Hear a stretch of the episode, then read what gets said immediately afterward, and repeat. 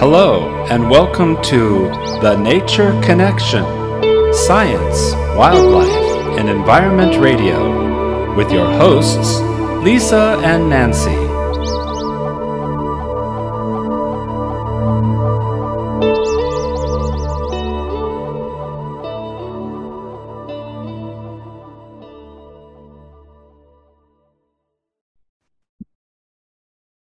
Hey everybody, welcome to Big Blend Radio's Nature Connection show. You know, we do this every fourth Friday with our good friend, nature photographer, Margo Carrera. So you can keep up with our shows at big blend radio dot com and keep up with Margo at Carrera uh, Fine Art Gallery. Now I'm going to get it all messed up, Margo. What's Carrera, the best website for ever? Carrera Car- Fine Art Gallery? Dot, uh, yeah, dot com. Okay, Carrera oh, Fine Margo. Art. Yeah, Carrera Fine Art Gallery dot com. Now she's you got all me over. She's up. on Etsy. She's on everywhere. So I, you know, I've got this list of of Margos, uh, but it's it's really awesome what she does, and she's very passionate about the environment, like Nancy and I, and wildlife. And today we're excited because we get to go to Texas, where the weather is warm, and uh, they're apparently not in spring. They're they're heading into summer, but we get to chat with Jesse Gilbert. He's a senior biologist and president and chief executive officer for the Texas State Aquarium Association. They have some really cool things going on. I'm very excited about this. You can go to texas state aquarium dot org, but March second is going to be a big day when they open a new wildlife rescue center. So check that out at their website again, texas state aquarium dot org. I got that website right, so welcome, Jesse. Thank you, Lisa. Mar- Margo, appreciate it. And yeah. This is exciting. So it's kind of been interesting watching what's happening in regards to zoos and aquariums. It seems that the rescue thing is becoming a bigger part of the program. It is, yeah. So the, the aquarium's rescue program has been around since nineteen ninety-five. We we live in a, uh, Corpus Christi is a very uh, dynamic ecosystem around marine life. There's a lot of uh, endangered species that live in this area, and um, it, it just kind of is this this meshing pot of, of a lot of different species and taxa. And so uh, our program has been has been going crazy since nineteen ninety-five, but it's really exploded in the last five years, uh, since about two thousand seventeen. And uh, so the culmination of that will be the opening of the new Port of Corpus Christi Wildlife Rescue Center uh, next week, March second. And uh, we're excited about about doing that. Um, it, it's it's important to our mission. It's important to making sure that endangered species are are still uh, in Texas and that we're keeping Texas wild. So uh, we're really excited. Yeah, I wanted to talk about the um, species out there because it's something that, you know, Nancy and I, as we travel the country on our Love Your Parks tour, we keep wanting to get down to Corpus Christi and to Padre Island and to, I mean, because I've heard that the biodiversity, not just, you know, obviously you've got turtles, loggerheads, and, right. um, you know, the, the, the, but you've got ocelot in the neighboring areas, which is something I want to see. Um, but there's also uh, this, the bird life to me. Yeah. How in, interconnected are they all? That's something we like to talk about in the show so people understand one species benefits the other. They do, absolutely. So like you mentioned, there's American ocelots that this is part of their native range, and the aquarium's involved in a, a program right now to, to reintroduce American ocelots into South Texas. And so, you know, that's kind of the headwaters, if you will. Um, a lot of the watershed that kind of flows into the Corpus Christi area is ocelot habitat. Uh, and then you get into a lot of marine turtles, like you said. We have five species of turtles, and Kemp's Ridley, the most endangered species of sea turtle in the world, nests right here on Padre Island in northern Mexico. That's the only place in the world. So this is this is the true home of the Kemp's Ridleys. You've got the birdiest city in North America. So we are the stopover for the Atlantic flyway. So when birds are moving back and forth during fall and spring, this is their holdover spot. So about this time of year, kind of headed into April, um, you'll see raptors, um, shorebirds that It, it's amazing to be here in the spring when the when the animals move back and forth. And our newest, um, uh, I would say, is becoming a Texas resident is the Florida manatee. Uh, with all of the challenges that the habitat has seen in Florida, we're starting to see manatees in Corpus Christi with a lot more frequency. We had six in twenty twenty-two alone. My twenty years here, uh, I could count maybe five in twenty years. So, so to have six at one time was pretty unprecedented. So It's a lot of it's a lot of animals, a very diverse group of animals: raptors, shorebirds, songbirds. You've got marine mammals, whales. whales. You've got dolphins. You've got manatees. You've got five species of sea turtle. You've got the American ocelots, you've got Texas tortoises, which have had some challenges in, in some of the land. And it is, it's all connected. You know, these birds, when they stop over, they're stopping in ocelot habitat, or they're stopping on Padre Island, where, where that's sea turtle nesting habitat. And then you've got manatees that are now offshore, they're in the intercoastal waterways. So it is completely interconnected. And so uh, the Rescue Center uh, works with all those species. What about gators, alligators? Do you get them too, or are they too far on the other side by Trinity and all of that area? No, they're, they're absolutely right here. So maybe about... Oh, cool. That's miles. It. I'm coming. Yeah, I'm coming over. fifteen miles north of the aquarium is uh, the Aransas Pass Wildlife Refuge. Oh, that's and, right. Uh, that's, where, that's where alligators are. And that's also some of the wintering grounds for whooping cranes. So Uh, whooping cranes are here right now. Uh, this is one of their winter grounds, so they feed in those marshlands. So it is a massively diverse habitat, all within, let's call it a fifty-mile radius of the Texas State Aquarium. Mm. Margo, are you ready for a road trip? I, I really am. I mean, there'd be lots for me to photograph.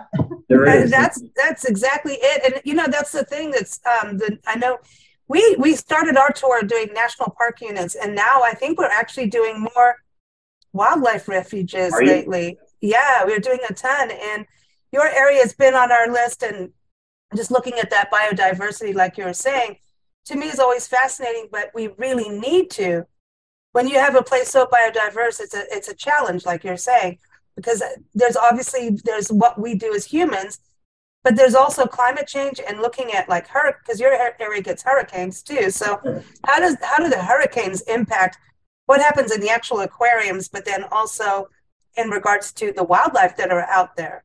Sure. So um, I, I'll throw hurricanes and I'll throw freezes into the same discussion. Oh, yes, I know. I've done your Texas freeze. Thank you. Yeah, it's, it's on you know, either end of the spectrum. The response is the same. So our, our number one priority are the animals that call the aquarium home. And so we've got a very robust hurricane and freeze program at the aquarium. Uh, if there's a hurricane headed this way, we've got about a thirty-five to forty member rideout team. This building and all the assets of the aquarium are built to a category five strength. And so uh, we've unfortunately had to test that twice in the last five years, Hurricane Harvey in twenty seventeen and uh, Hurricane um, Hannah in twenty twenty. And so the buildings are built for that. Um, what we've had really, I would say, struggles with are freezes. Um, you know, Texas and South Texas, you know, sub sub sub freezing temperatures are just not something that the, the, the state, the city, and the wildlife are built for down here. So number one priority is making sure the animals at the aquarium are safe and that they're protected during the event, if you will. What gets unique about the Texas State Aquarium is while we're preparing for the, the animals that call the aquarium home to keep them safe and to keep the aquarium safe, you're also in the pre-planning stages for what do you do for wildlife post-event. So after the hurricane moves on shore, after the freeze has, has hit and it's been in the area for about twenty-four to forty-eight hours, you start to see the impacts to wildlife. And again, it's endangered species. So it really does matter. I mean, all wildlife matters, but when you start talking about endangered species, you've got a statistically, you know, uh, uh, important population that you got to work with. So we kind of go into two modes. Uh, the first mode is how do we make sure that the, the aquarium, the animals here are safe, the people are safe, our staff are safe. And then how do we start to prepare ourselves for what the wildlife is going to need?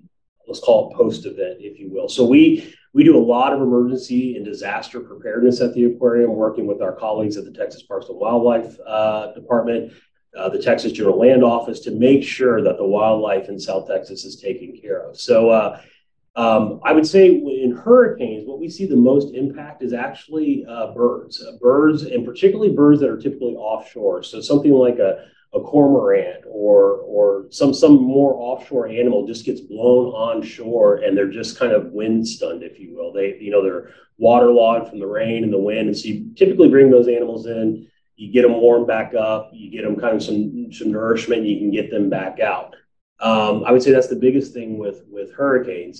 When it comes to freezes, it's everything, um, particularly sea turtles. So sea turtles get cold stunned, they become hyperthermic, and they just can't function beyond fifty-five degrees Fahrenheit. And in Winter Storm Uri of twenty twenty-one, when Texas just couldn't, you know, the big freeze in Texas, we saw sixteen hundred sea turtles in the span of about seven days. And so Um, you know, you've got to, you've got to kind of deal with, with the turtles. You've got manatees now, which do not handle cold weather very well. They're mammals. And so warm blooded, they just, they can't do cold. So it it's, uh, I would say, getting ready for the storm, riding the storms out are, are actually kind of the easy thing. It's that it's that wildlife recovery piece that um, gets very, very dynamic after the uh, after the true weather event. Yeah, that's uh, we've been through hurricanes and and freezes, yeah. and it's always the and even like wildfires we've been through this. It's always yep. the aftermath, because then you have flooding, and sometimes there's rain on top of that. Like it just goes okay. We're going to swing shift. You just had this, but I'm going to do the complete opposite. Right. So what what happens in regards to this wildlife refuge center, that the rescue center that's opening March second? Mm-hmm. Are you doing anything in, in that way to help it? Is the center built extra strong? Does it have, you know, extra, you know, weight? And is it by the actual water itself? Like, so. It is. Yeah. So it's all those things. It is. It's all okay. those things. It's built a category five strength, um, so we can we can have the wildlife that that are, I'll call, normal patients in in the center uh, during during a hurricane, a, a big hurricane. We also, during freezes, it's built for that. All of our assets at the aquarium have emergency power, so we have unlimited fuel supplies for that, so we can we can handle long stretches. Water is kind of our thing as an aquarium, so we can make potable water. Uh, we, we can use seawater, and we can move that very effectively, which is what makes the rescue program, uh, the leading rescue program in the state, one of the largest in the country. So um, the new rescue center has all of that, but it also now has a, a, a wildlife response operations center where we can coordinate the response to a disaster for wildlife for, for coastal Texas. So agencies can be there, Texas Parks and Wildlife, the, the state agencies, you can have the federal, U S Fish and Wildlife, NOAA, um, can all be there and kind of join in on this response to make sure it's a coordinated effort to get those animals there. Our capacity, um, uh, when we open next next week, will be somewhere between three thousand to four thousand sea turtles at one time. So it's wow. a, it's a pretty massive capacity, a lot of water. We, we, we, can, uh, we can hold a lot of animals um, if needed. And so when you bring, I mean, what is the number, aside from hurricanes and, and those kind of disasters, which are becoming so rampant, you know, so that's a, it's a big part of life now. Um, what are, what's the top thing that you're seeing that animals are being rescued over? What's the top issue? I would say if it's if it's not a weather event, I would I would say freezes are are the big one now. We're having okay. a freeze. We're having a freeze every year. So I would say that it's more the, the, the sea turtle population, and, and what we're really concerned about is this up and coming manatee population. You know, sea turtles. It, it's one thing to handle you know a thousand, two thousand sea turtles. If you had a handful of manatees, that that could overcome a system very quickly. And so we're really concerned about that. I would say freezes now are an annual issue. Outside of that, these big events, I would say the number one thing we see is entanglement in fishing line. Uh-huh. And, you know, recreational fishing is a big part of Texas, and, and, it's, and sure. it's an important piece of Texas, both from a tourism standpoint, economy. It's just part of that legacy and that connection to nature. And so one of the things that we work really hard on is working with recreational anglers about how to dispose of their fishing line appropriately. I can't tell you how many turtles come in, particularly even during cold sun sea turtle uh, events, where there's a hook in a turtle's shoulder or it's ingested fishing line. And so it, it's a real, real issue. And so we work very hard in the local area in coastal Texas to try to get that message out. And that's going to be harder also with people on the, because you've got tourism too, right? So we people do. coming in and wanting to fish, maybe getting a permit. It's, I have no idea about fishing. I don't eat fish, but yeah. I don't know anything about it. But what I do see in all the parks that we go to that have fishing, it drives me nuts. Even small community parks, you'll see the, the line and the little bobble things up in the trees. You'll see them in the water. And I, I just feel like, okay, yeah, you can't say no fishing because that's not going to happen, because right. it's a food source and it's right. recreational. But right. it is really this education. And, and it's like the other day I just saw somebody just throw trash down. And I went, what are you doing, man? And then, you know, now you're scared to even say anything, right? So it's kind of, we're in a weird place of having to really do education. And so what what can we say to, to folks that may not realize the impact or have that concern?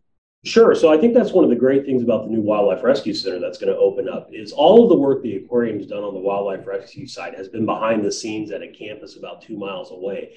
Next week, guests will be able to see all of that live and in person. So guests can watch, oh, wow, yeah. they can watch the surgeries. They can watch the hook removals. They can they can oh, see wow. all this happening in real time. They can see the animals in the rehabilitation setting.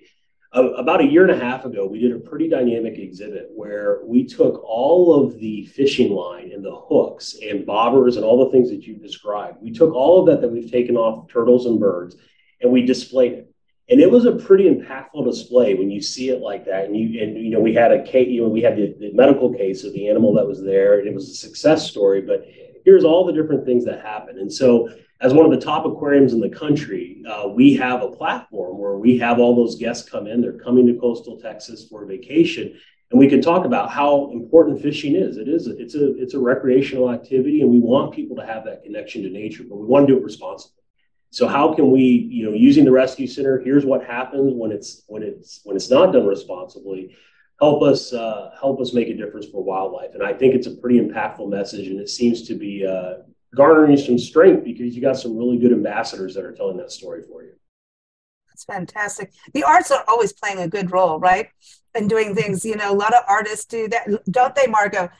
Yep. Yes, yes. Yeah. I, I have a, a question along sure. that line. Um, here in San Diego, we have trouble with plastics, mm-hmm. and, you know, bags and, and things that come off the beach when people come and, and have picnics and what have you. Yep. And the animals are eating and thinking it might be food, and then they, they ingest, you know, a lot. Do you have that problem there as well?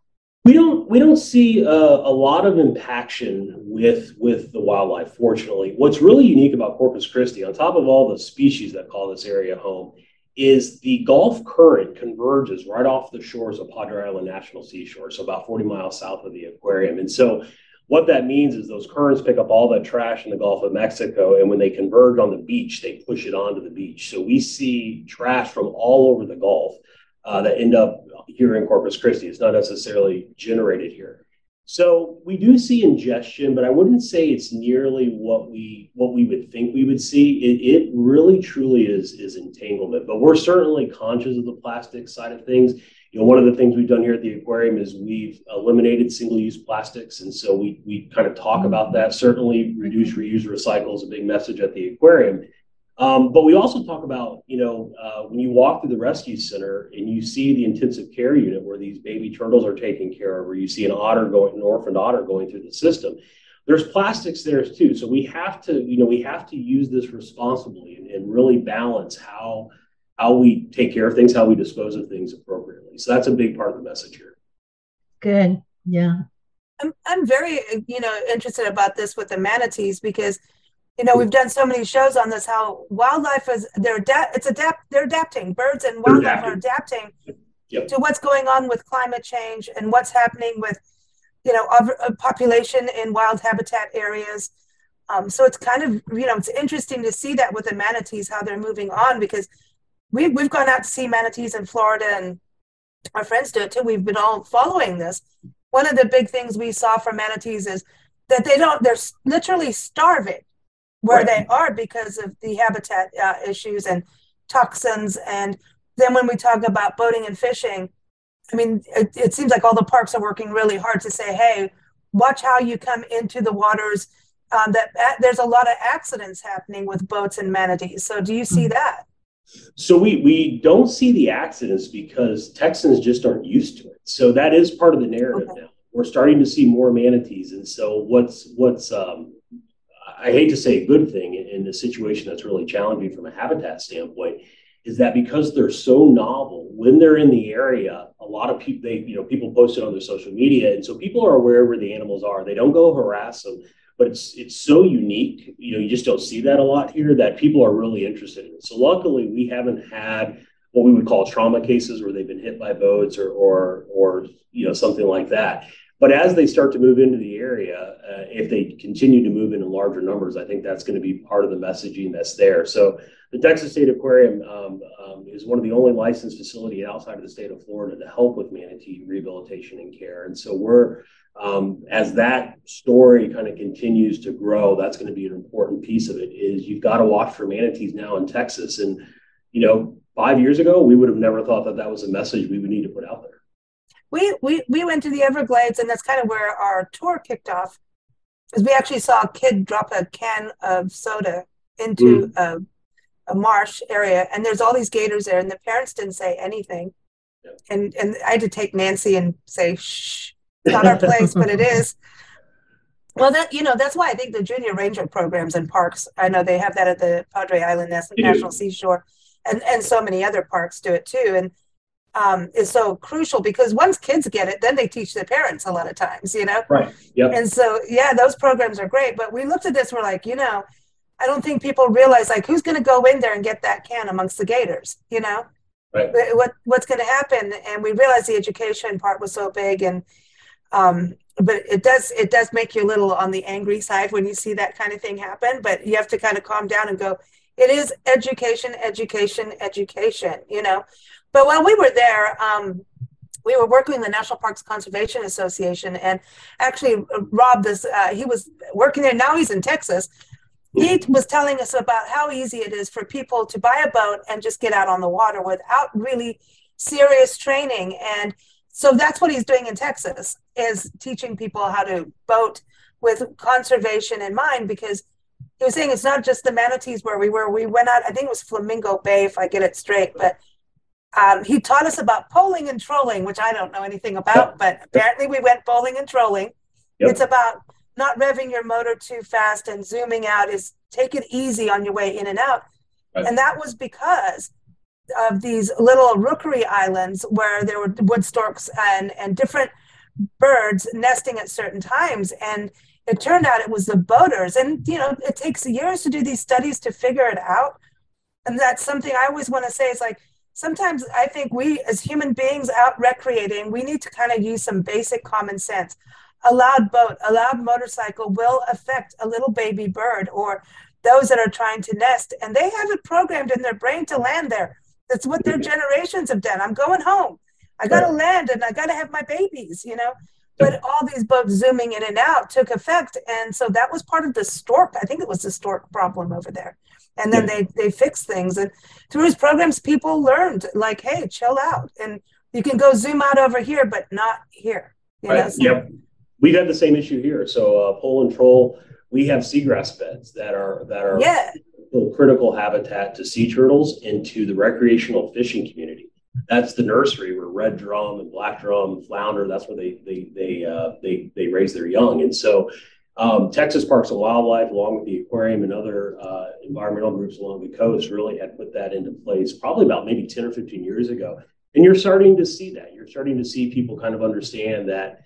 Um, you know, it, it's seagrass, right? It doesn't seem important, but but it does really tie back to the fishing and, and to the turtles and everything else. And so, yeah, we've had the same issue here. It's, uh, I think the optimism I have in Texas is that Texans really are connected to nature. When you talk to somebody in Texas, you, when you talk about their, their, their favorite experiences, it somehow connects back to nature. It might be fishing, it might be hunting, hiking, camping, kayaking, surfing, you know, being on the beach in Port Aransas, but Texans get it. And so what we've kind of learned is if we can kind of capture that Texas pride and talk about Texas wildlife to make sure it stays wild, then we can sometimes connect that.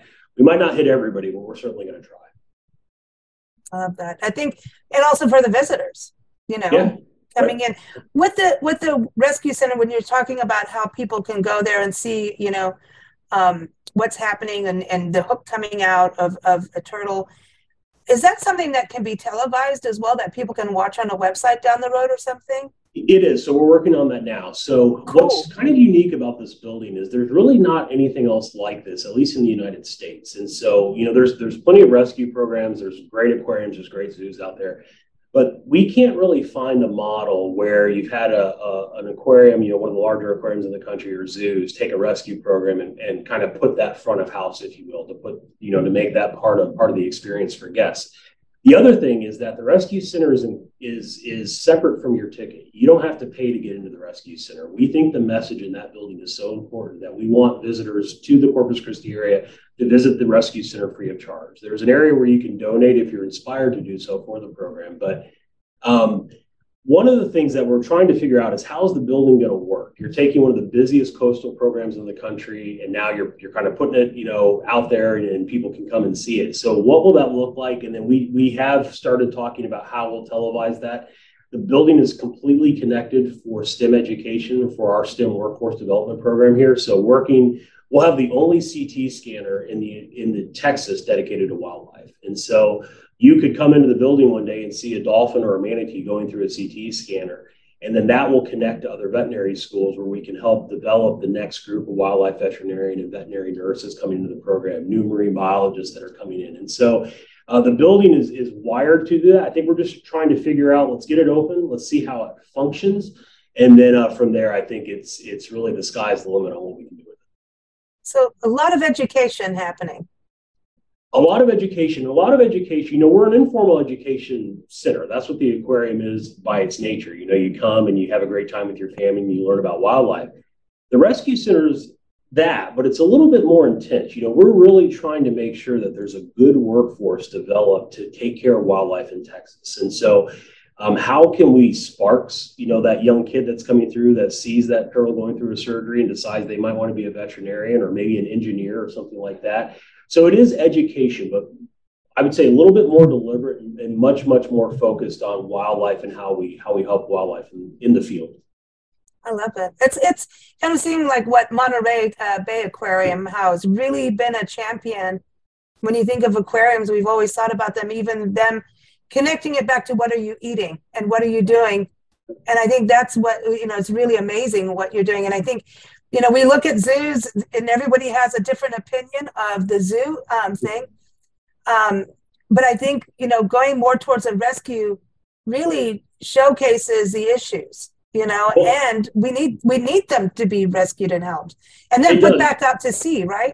Exactly. And that's the whole point of the rescue center is, is to bring them in, get them rehabilitated as fast as possible, because we don't want them to habituate to humans, you know, we want and we want to get them back out into the wild. And I think that's the role the modern aquarium and zoo plays now is, you know, we have these animals that call the aquarium home, and, and we've got great biologists and trainers and nutritionists and veterinarians that work here. And can they take that expertise and now apply it to saving wildlife in the wild? And we know we can, we can make that connection. One of the things that we recently did was um, Florida coral reefs are having a real challenge, and it's decimated. The Florida Reef Tract, Florida Keys National Marine Sanctuary. And so we were working with Texas A and M and developed a system where we could go down, you know, a paint swash that you might pick up at your home improvement store to paint your house. We can take that underwater and we can hold that up to a coral, and determining on the color of the algae cells in the coral, we can determine the state of that coral's health. So in the, in the old days, old days a couple of years ago, we would take that coral out. We might have to sacrifice a piece of the coral to really determine its health. Well, now, because we, we know how to take care for corals in the aquarium, we can we can make technologies to where we can really start to advance wildlife conservation in the field, particularly around endangered species. And so, um, you know, I, I think aquariums play an important role as the fabric of the community to come visit and have a great time, that connection to nature. But uh, this rescue program takes it to the next level. How can we start to use technologies to to save endangered species and keep Texas wild? Oh, this is cool. Now, are you set up for whales? We are set up for dolphins. So we don't see, I'm going to knock on wood, uh, Lisa, that whales would be challenging. Uh, but we are set up for dolphins. So we're the only facility permitted in the state of Texas for dolphins, manatees, birds, sea turtles. Um, so uh-huh. we could we could do that. Um, we actually devised a system where we could do large animal triage. That's what allows us to do the three to four thousand sea turtles. So we could do uh, we could do a big uh, marine mammal if we had to, uh, but uh, luckily we don't see a lot of animals move through. Big whales move through this area. That's it. I I just I love that you're you're out there. You know, just putting that that rescue part in, because I think yeah. that's something. There used to be the big thing of just let him be, you know, that was years ago, that yeah. nature handled itself. But with our encroachment on the on the land, and this is about coexistence, I believe, you know, as well. There's a balance. And, and I think, you know, our kind of take on that, because this happens a lot, you know, you might see predation, you know, where where a turtle and a shark might meet and, you know, the, the turtle's prey to that shark. So we don't get involved in a lot of those nature-based Um, conflicts where, where, you know, it's, it's what would happen in nature, but certainly when it's human caused, that that's where we step in. And, and if, you know, we've been part of the, the problem, the aquarium and the rescue program will be part of the solution. What you mentioned sharks, that's something I really want to touch on because yeah. of the stigma of sharks that I think that, I mean, I grew up in South Africa and Kenya. In South Africa, we had the great whites.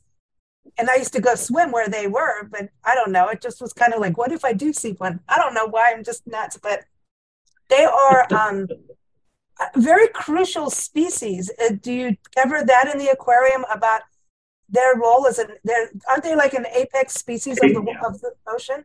I would say apex, and you know, we kind of, you know, they're an apex species in the in the food system, and and really a, a keystone. You know, if you take that keystone out of a structure, the structure collapses, and sharks are absolutely that. Um, what's really fascinating about this area is we've talked about all the other, uh, I would say, air breathers that that that call Corpus Christi and the coastal bend home.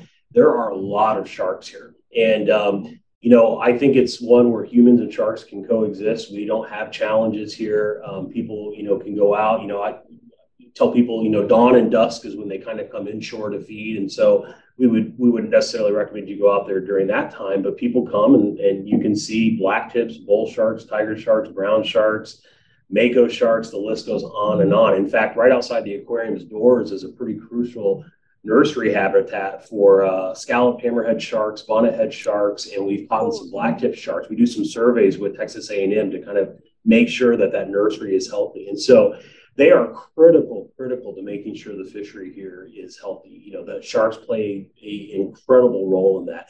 I do think Texans get that. They're, you know, people fish for them. And, but in Texas, you see a lot of they fish, they tag them, and they let them go. And they, and they work with the Heart Research Institute at Texas A and M Corpus Christi to track those animals. And so we can kind of get some migration information from them and where they're moving, where they're hunting, maybe where they're where they're nursing and pupping. So uh, uh, sharks are a really critical role, play a critical role here in South Texas. Cool. Now I mm-hmm. I, I want to go. I want to go. we're I'm t- we're going to come see you for sure. Please we want to come see yes. you. Yes. And right. definitely come out. I think it's exciting, and you're saying the education part, but what about um, for those uh, college students that may be looking for internships, volunteering? I know I read Margo's mind. She did. I have a granddaughter, right? She's uh, in the start of college, but she wants awesome. to do study marine biology. Yep. And and if she got exposed to a place like yours, if she could go and see and say, see herself there working, or or sure. see, you know, a program that you have that she would want to eventually be in, it would help these kids that are right on the border of taking marine biology or something else um, to see their future and see where they're needed most and where they can make the most impact. Do you have a program for these these young ones just going to college to to, to bring them to you? We do. So we have we have kind of a, a, a, a program that kind of builds as as a student goes through their their let's call it high school, maybe even community college, entrance into college, and then through the bachelor's program. So we have programs where they can get involved. There are internships in the different areas. And then the other thing that we do is we actually are uh, we teach. A number of us are faculty with Texas A and M University. And so we actually teach some courses here at the aquarium around uh, conservation and, and aquarium operations. And so what's really been interesting about that is they're typically juniors and seniors in either marine biology, biology, environmental science, but some some science uh, uh, four-year degree program. And uh, it's a, typically about a class of twenty to twenty-five. And without fail, I, I always walk in on the first day and we ask them, you know, what do you want to do? And the narrative now has switched completely to helping animals in the wild and rescue, mm-hmm. which is which is fantastic. And we've actually had a couple of students every class that, you know, they're not sure about aquariums and zoos. They don't know how that fits. Like you said, you know, there's some people have, have strong opinions either way. And so one of the things that we try to do in that course is expose them to the science of animal care and, and veterinary care and water and some of the different things.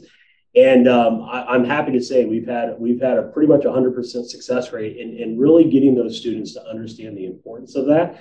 And then that is actually where we hire a lot of our our, our uh, junior biologists from. So kind of entry level marine biologists into our fishes program or our dolphin program here at the aquarium. Um, I think we've hired two or three students in every one of those classes. So it's kind of a, a working interview. They get to work with the animal care managers and some of the senior staff that are there. So we do, we have the internships. We have this, this program at Texas A and M University. We're about to launch one with the community college around the trades. You know, when we go to save three thousand sea turtles, it's not just veterinarians and marine biologists, it's pipe fitters, it's, it's electricians, it's all of those trade welders that I'm telling you right now, I couldn't do it without them. I, we could not save these animals without those trades. And so um, they might not, you know, pick up, they might not become a welder at the aquarium, but they become connected to what that means uh, from a wildlife conservation standpoint. standpoint. So our workforce development program is, is strong, and I, I'm excited to say is only going to grow with this new rescue center. Well, a pointer in your direction. Yeah, Thank right. You. Yeah. Do. Do. I love that. What about um, people that uh, work with uh, the cleanliness of water? Ah, yeah. So um, that's so that's actually, I would say, my discipline is is water, and so we take water oh, very cool. seriously at the aquarium. Um, we all of the water in the aquarium, so everything that you see, the sharks, the corals, the dolphins, the, the jellyfish in, that's water from Corpus Christi Bay. We actually use natural seawater from, from the bay. And so we watch Corpus Christi Bay very, very, very closely. One of the things that makes the rescue program one of the largest in the country is because we have the ability to move a lot of water. So when you get sixteen hundred sea turtles at one time, that's, that's sixteen hundred crazy. sixteen hundred sea turtles produce a lot of waste very, very, very, very quickly. And so the rescue program and, and the, the water quality team here at the aquarium can move a, a lot of water very quickly and can clean it up. And so we watch it very closely. I would say um, one of the things that I tell people is when you come to the aquarium, if you go look at some of the coral reef exhibits, some of the more delicate animals, I would say, are at the aquarium, they're living in Corpus Christi Bay water. And before we bring that water in, we do a couple of treatments to it, but nothing really crazy. We just kind of take some of the turbidity out of it, some of the cloudiness. The water here is healthy, and, and the bay is healthy. And so you can really have a balance of a, of a, of a good community, a good economic development, a good uh, university at the other end of the bay. There's a naval base here on the other end of the bay. You've got one of the top aquariums here. You really can have this mixed use and have a balance. And I think it really can be a model for how we do it. So yeah, we work with water Uh, clarity and, and water filtration and, and chemists very, very closely. That's one of the, the programs here that I think uh, we're very, very proud of. It's, it's probably, I mean, it's, it's the foundation of what this organization does. Oh, wow. That's amazing, because bays, yeah, bays can get weird, man. They can, and, and particularly here. We, we, we don't have a lot of exchange with the Gulf of Mexico and Corpus Christi Bay. There's a little bit, but not a lot. And this is oh, one wow. of the busiest ports in the country by tonnage. Um, we're the biggest exporter of crude oil in the United States. And so, well, that's what I was going to bring up. What about an oil spill? Because we see them, you know, like in Louisiana and, and you know, those areas, uh, we've covered those. And talk about so, rescue missions that came from that. Yeah. So we, um, I think we're very fortunate. I, I, I think one of the real blessings of my job and, and being part of the Texas State Aquarium is that we live in a community that understands that importance.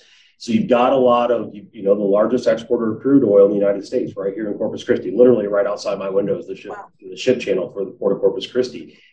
The industry understands that. And so they train along with us. They, they, we work with them. Um, we've got an oil response team here at the aquarium that's certified to go out and, and help with that. Luckily, we don't have to use it, but we, we train with it.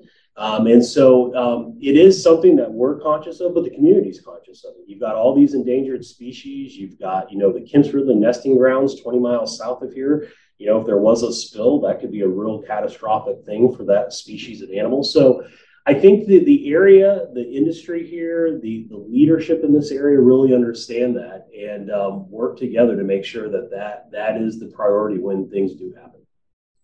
Hmm. That, you know, it's interesting because we always go, you know, when it comes to conservation and the environment, it's like, no oil, no oil. Well, you can't just go immediately, no. You, I mean, because there's also medical things made with oil. And yeah, we That's want right. to see more solar. Um, right. Is that something that the, uh, you know, aquarium works with, is solar or anything more on that so, level? Yeah, so the, I would say that the, the area is, is conscious of that. I think one of the things that we really focus on, and I think the key to the aquarium now is resilience. how do we make a resilient South Texas? And resilient isn't just wildlife populations, it's the community as well. So we have to make sure that there's this balance, that the community has a strong economic foundation, it's got a strong wildlife, it's got a strong bay, a strong water supply. So how do we do th- how do we do that together? And we work very hard at that.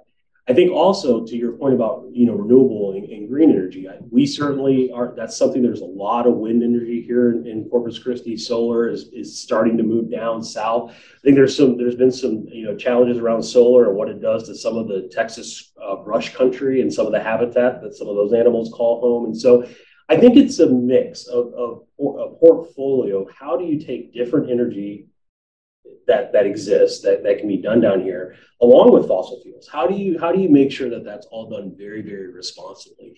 I, I just, I don't subscribe to, we just say no oil and don't work with, with energy um, companies at all. We work with them and we hope that they're making, uh, you know, we, educated decisions on what's there. They, they are engaged. Um, they come through. They're very proud of this aquarium. They're very proud that the water of Corpus Christi Bay that serves all of this is what is sustaining this aquarium. And so uh, I have, uh, at the aquarium, we have one of the best bioassays out there, right? If the water wasn't healthy, the coral living in it couldn't be. And so we have to maintain that. And, and that's one of the things that we strive for here every single day.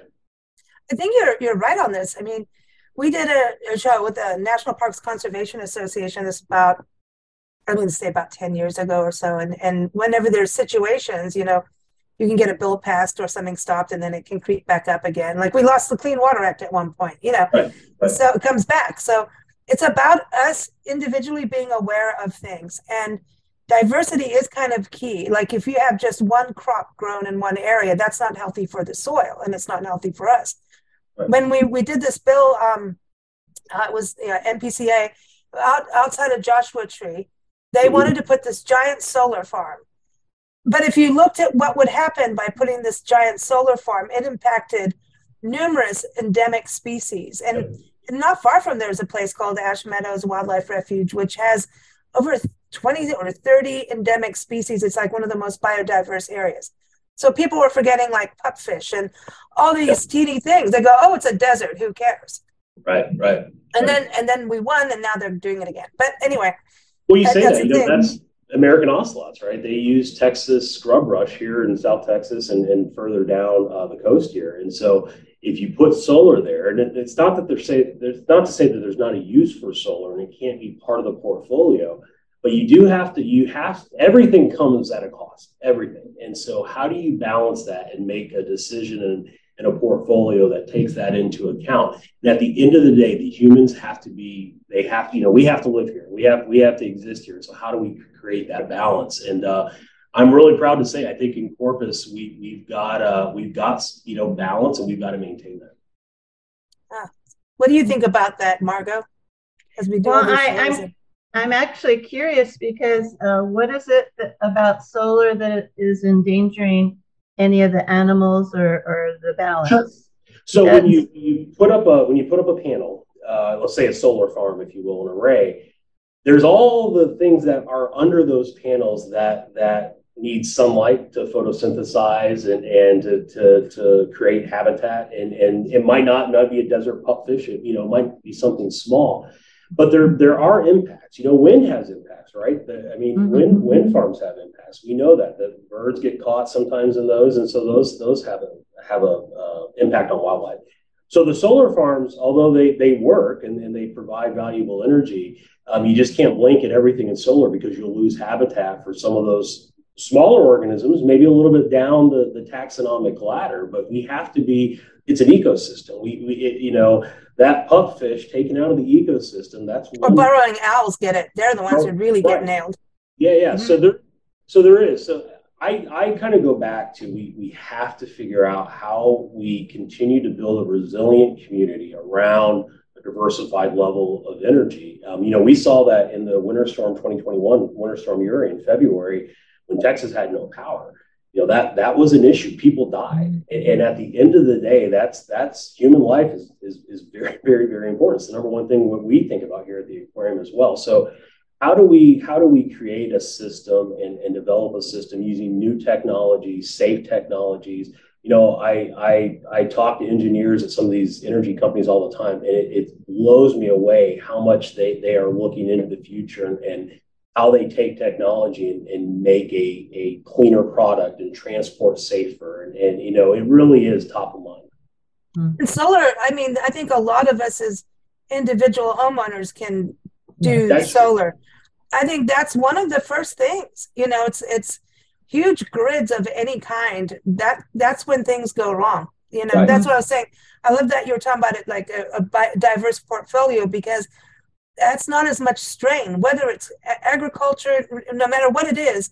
That's what we want in, in nature is biodiversity. That's what we want socially is, you know, uh, social diversity, uh, cultural diversity. And that makes better food. I'm just saying, I'm going right no, back to food. It's no, true. But, it goes, but, you, but food goes back to humans, you know, and that's one of the things that we've really challenged at the aquarium over the last twelve to eighteen months is this project has really come to fruition is resiliency and how... How do we make it good for humans to live here? Because I think as humans are are are doing well, that will that will trickle out. But if humans are stressed, that's when you see things not, you know, necessarily work out well. But how do we make it good for, for all of us, all of us, and, and humans, uh, the animals, the water, all of it? You're not going to save animals without saving the humans first. That is, you are one hundred percent correct. I, we you know, we saw that in the pandemic. I tell people all the time, you know, you.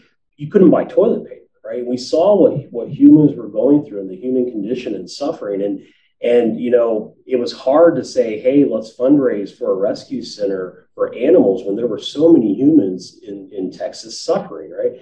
So how do we, how do we lift the human condition? And I, I really believe that will also help lift what we do for wildlife in Texas. We well, see animals can live without us, that's for sure. We know that. That is one hundred percent that, correct. That's true. But I just believe, like, when it comes to, you know, it's not all or nothing. And it, it really is about these daily things. You know, that's what on the shows, like, I remember doing shows where, you know, it was like, if you all don't stop eating meat right now, we're all going to die. And you're killing this if you do. You can't be like that. We're, no. This is not how, it, it doesn't work. It, but I think just individual little acts yeah. go a long way. And when people go to, to something and experience like what you're doing with the wildlife rescue and just even, t- you know, telling our audience that this is what happens, this is what, you know, um, it changes the outlook. When people go to something where they really see, oh, this is what a, a hook looks like inside a turtle that you go, oh my gosh, this is so beautiful, right?